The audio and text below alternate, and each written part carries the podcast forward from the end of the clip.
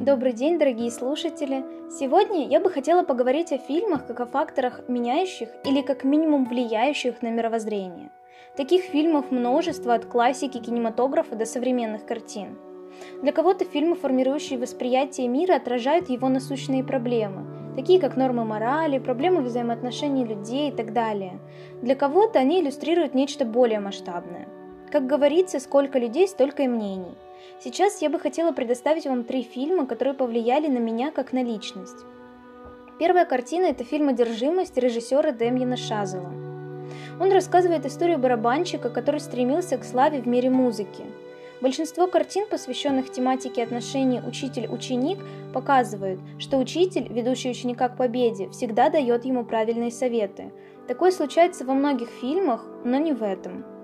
Тут многие могут разделить свое мнение об учителе главного героя. С одной стороны, его дилемма «похвала может лишить нас очередного Чарли Паркера или Луи Армстронга» не лишена смысла. Ведь действительно, она может сбить человека с его намеченного курса, потому что он просто не захочет совершенствоваться дальше.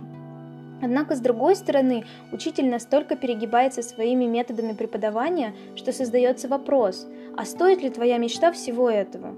Это весьма значимая проблема, которая создает очень интересную основу для фильма. Вторым фильмом, который значительно повлиял на мое мировоззрение, стал фильм «2 плюс 1» режиссера Хьюга Желина, который поднимает множество различных проблем от взаимоотношений детей и родителей до ценности жизни – Амару Си, актеру, исполнившему главную роль, практически без усилий удается создать крепкий образ родителя, который после кучи приключений наконец-то осознает, что Глория, его дочь, для него гораздо важнее, нежели вечеринки на пляже и времяпрепровождение в обществе легкомысленных девиц.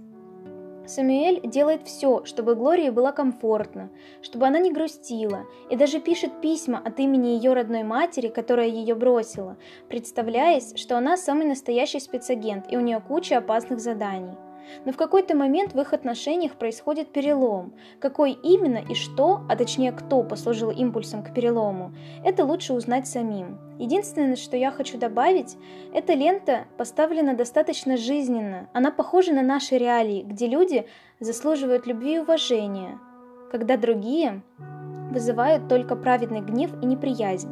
И последний фильм, о котором я бы хотела поговорить, это «Невероятный мир глазами Энза» режиссера Саймона Кертиса. История пса Энса и его друга-хозяина Дэнни совершенно особенная и в то же время совершенно обычная.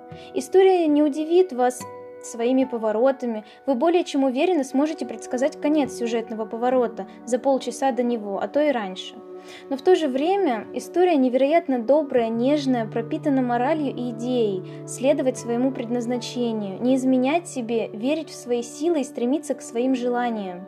Самым ярким отличием данного фильма от других является форма повествования, ведь оно ведется не от лица главных героев, от лица собаки, которая вместе со всеми переживает взлеты и падения.